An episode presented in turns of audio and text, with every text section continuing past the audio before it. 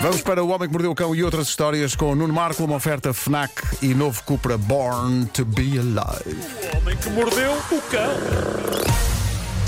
Título deste episódio: Como atravessar a passadeira da vida se ela é feita de encontros esquisitos e gigajogas do destino. Gigajogas, obrigado. Como ele está hoje. Gigajogas, tão bom. uh... Bom, eu Lindo. sei que para a semana começa uma nova rubrica minha sobre coisas favoritas da humanidade, chamada As Minhas Coisas Favoritas, mas eu acho que vale sempre a pena de vez em quando falar nas outras coisas. As coisas que definitivamente não são as favoritas, as coisas que irritam, as coisas que agastam. Uh, também elas dão uma rubrica, uh, sem dúvida. E, e eu ontem presenciei uma delas mais do que uma vez, tanto assim que uh, resolvi trazer essa coisa para aqui para tentar perceber se o facto de isto estar a acontecer várias vezes é um acaso ou se estamos perante uma tendência. Mas... Olha, acho que devíamos hum. pedir à Rita Redes uh... para fazer. Estas são as coisas que me enervam, que me irritam. As coisas que me agastam muito. Bom, um... mas pronto, eu, eu, eu preciso saber se isto é uma tendência ou se é, uma, ou se, ou se é um acaso que isto esteja a acontecer. Mas uh, aconteceu mais de uma vez ontem. Eu estou a conduzir o carro.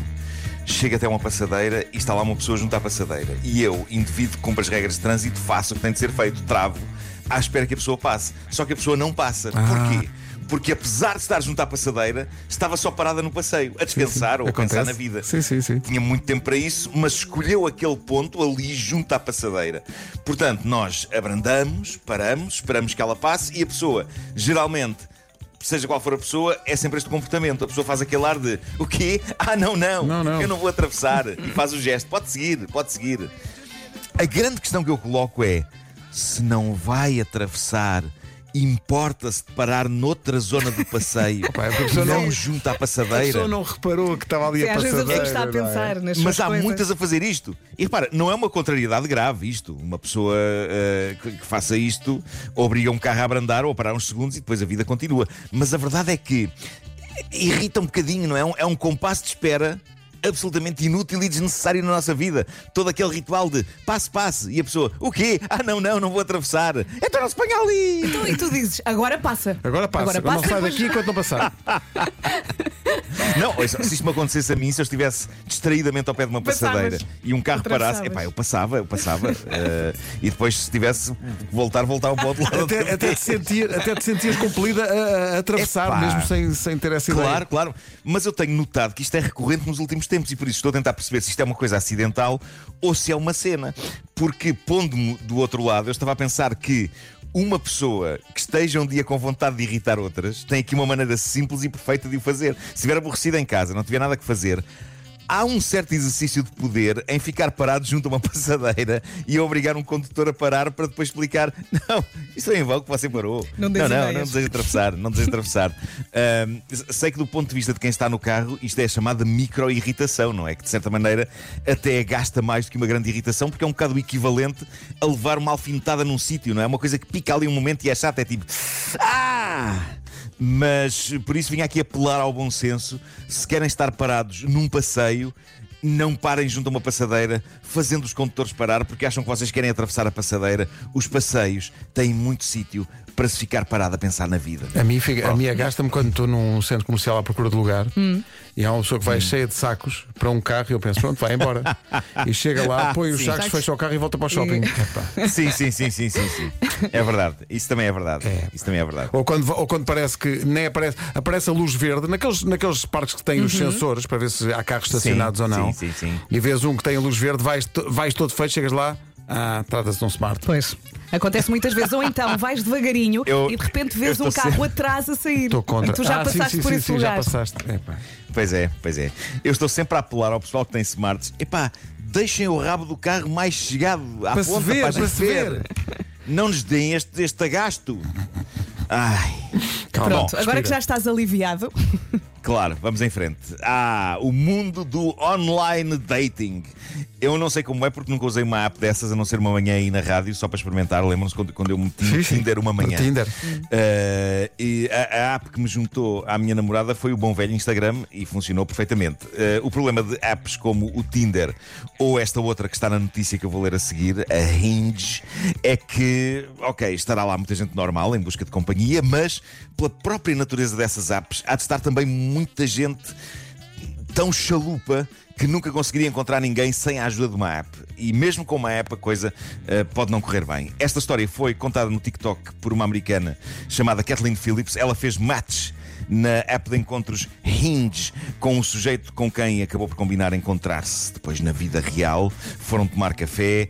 O encontro em si não correu propriamente mal, mas digamos que também não deve ter corrido de uma forma espetacular. Mas pronto, ele pagou a despesa do encontro, deixaram apalavrado que haviam de se encontrar outra vez, mas na verdade não deu. Uh, não era um match assim tão perfeito que os levasse a fazer tudo por tudo para marcar um segundo encontro. Ainda tentaram, houve algumas trocas de mensagens, mas depois a coisa não se proporcionou. Uh, depois ainda estiveram uns tempos a trocar umas mensagens de texto simpáticas, mas a chama, a chama não ardia muito, a chama era fraquita. Aquilo era uma chama muito fraquita. Já estavam a processar a coisa. Sim, e digamos que as, as, as mensagens de texto a dada altura começaram a secar e a dada altura, uh, claramente, cada um foi à sua vida e não aconteceu mais nada, além de que ela tem mãe doente e pensou que nesta fase da vida dela se calhar melhor é concentrar-se nisso e também em estudar e, portanto, tomou esta opção depois deste encontro. Portanto, o contacto entre eles ficou por ali, até uns dias valentes depois, quando ela recebeu algo dele. O que é que vocês acham que foi? Ela... Um anel. Não. Ia ser não. Isso, mas, mas ela... pensei, não há de ser. Não, não, não. não. não. Ela, ela recebeu uma notificação vinda dele uhum. na aplicação Apple Pay, que é uma aplicação tipo MBWay, uhum. para pagar e receber dinheiro. A notificação dele pedia-lhe a transferência, por favor, de quatro dólares para a conta dele. E ela, meio atarantada, mandou-lhe uma mensagem de texto a dizer: olá, acabei de acordar agora, porquê me estás a pedir quatro dólares? E ele respondeu: bom, a partir do princípio que um segundo encontro está cancelado, por isso isto é a despesa do café da semana passada. Oh. Ei, yeah. Já que não me parece que nos iremos encontrar outra vez. Não vão, não. Moço. Não vão, não. Uh, eu diria que este senhor nunca teve, nem terá muito sucesso ao nível romântico, quer-me parecer. Será que ele faz isto por cada relação que não arranca, não é? Bom, deixa-me cá então rachar a conta e pedir a parte dela. Achas que ele é um nhonhas? É um nhonhas, claramente é um nhonhas. Nhonhas. Adoro quando o Marco diz nhonhas. Ela ficou tão perplexa que lhe mandou uma mensagem a dizer: epá, não sabia que tínhamos um compromisso de longo termo, só porque fomos comer qualquer coisa juntos uma vez. Eu lamento que a minha ausência tenha magoado tanto o teu ego que tenhas sentido a necessidade de pedir os quatro dólares de volta. Portanto, ela não lhe pagou. Não lhe pagou. Fez bem. E, E ele remeteu-se, de facto, uh, ao seu buraco nhonha.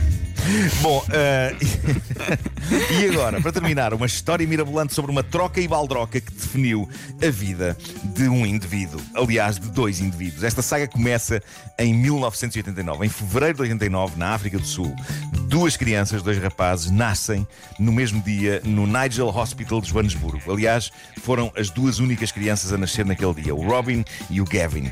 E aos dois anos de idade, cada um deles, uh, aliás, não foram eles que descobriram, mas uh, os pais descobriram uma coisa extraordinária. Descobriram que eles tinham sido trocados no hospital. Foram entregues às famílias erradas. Suspeitou-se que algo estava errado. Depois de uma discussão entre os pais do Gavin, o pai levantou a suspeita de que aquele filho não era dele. Houve zaragata com a mãe, que jurava que não tinha estado com mais ninguém. Mas pronto, se calhar foi daqueles casos em que de uma maneira muito clara se percebeu que a criança não era muito parecida com nenhum deles. Uhum. Ora, Fizeram, fizeram um teste de A D N uh, para verificar o que tinha acontecido e descobriram que eles tinham sido trocados naquele dia.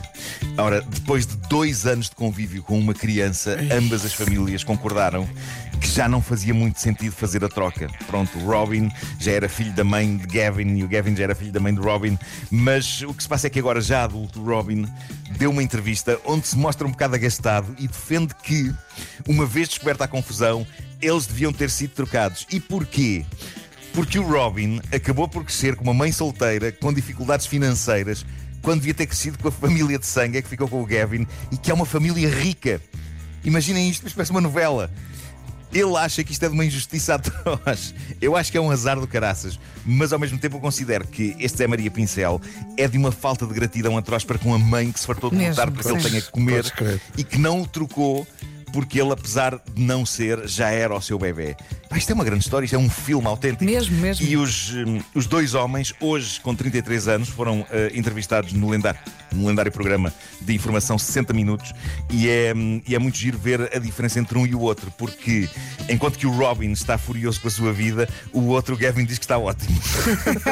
Pudera, ah, bem. pudera. É, direitinho mas... para ver-se de ouro. Agora, a parte gira disto é que, apesar destas tensões todas, parece que eles até se dão, consideram-se de certa maneira irmãos um do outro, apesar de terem crescido uh, separados por quinhentos quilómetros, e a verdade é que até se dão bem com as respectivas mães verdadeiras. Mas o Robin sente que não era suposto ser pobre. Ali revolta. E que isso foi uma contrariedade tremenda. Ponham-se na pele dele. Estás a ver aquela mansão, Robinho? É bonita, não é? Aquela é que é a tua família a sério. Bom, agora anda, que temos de apanhar o autocarro de volta ao subúrbio, a ver se já resolveram o problema do esgoto. Anda. Isso é uma, isso é uma história à espera de que alguém faça um filme, de facto.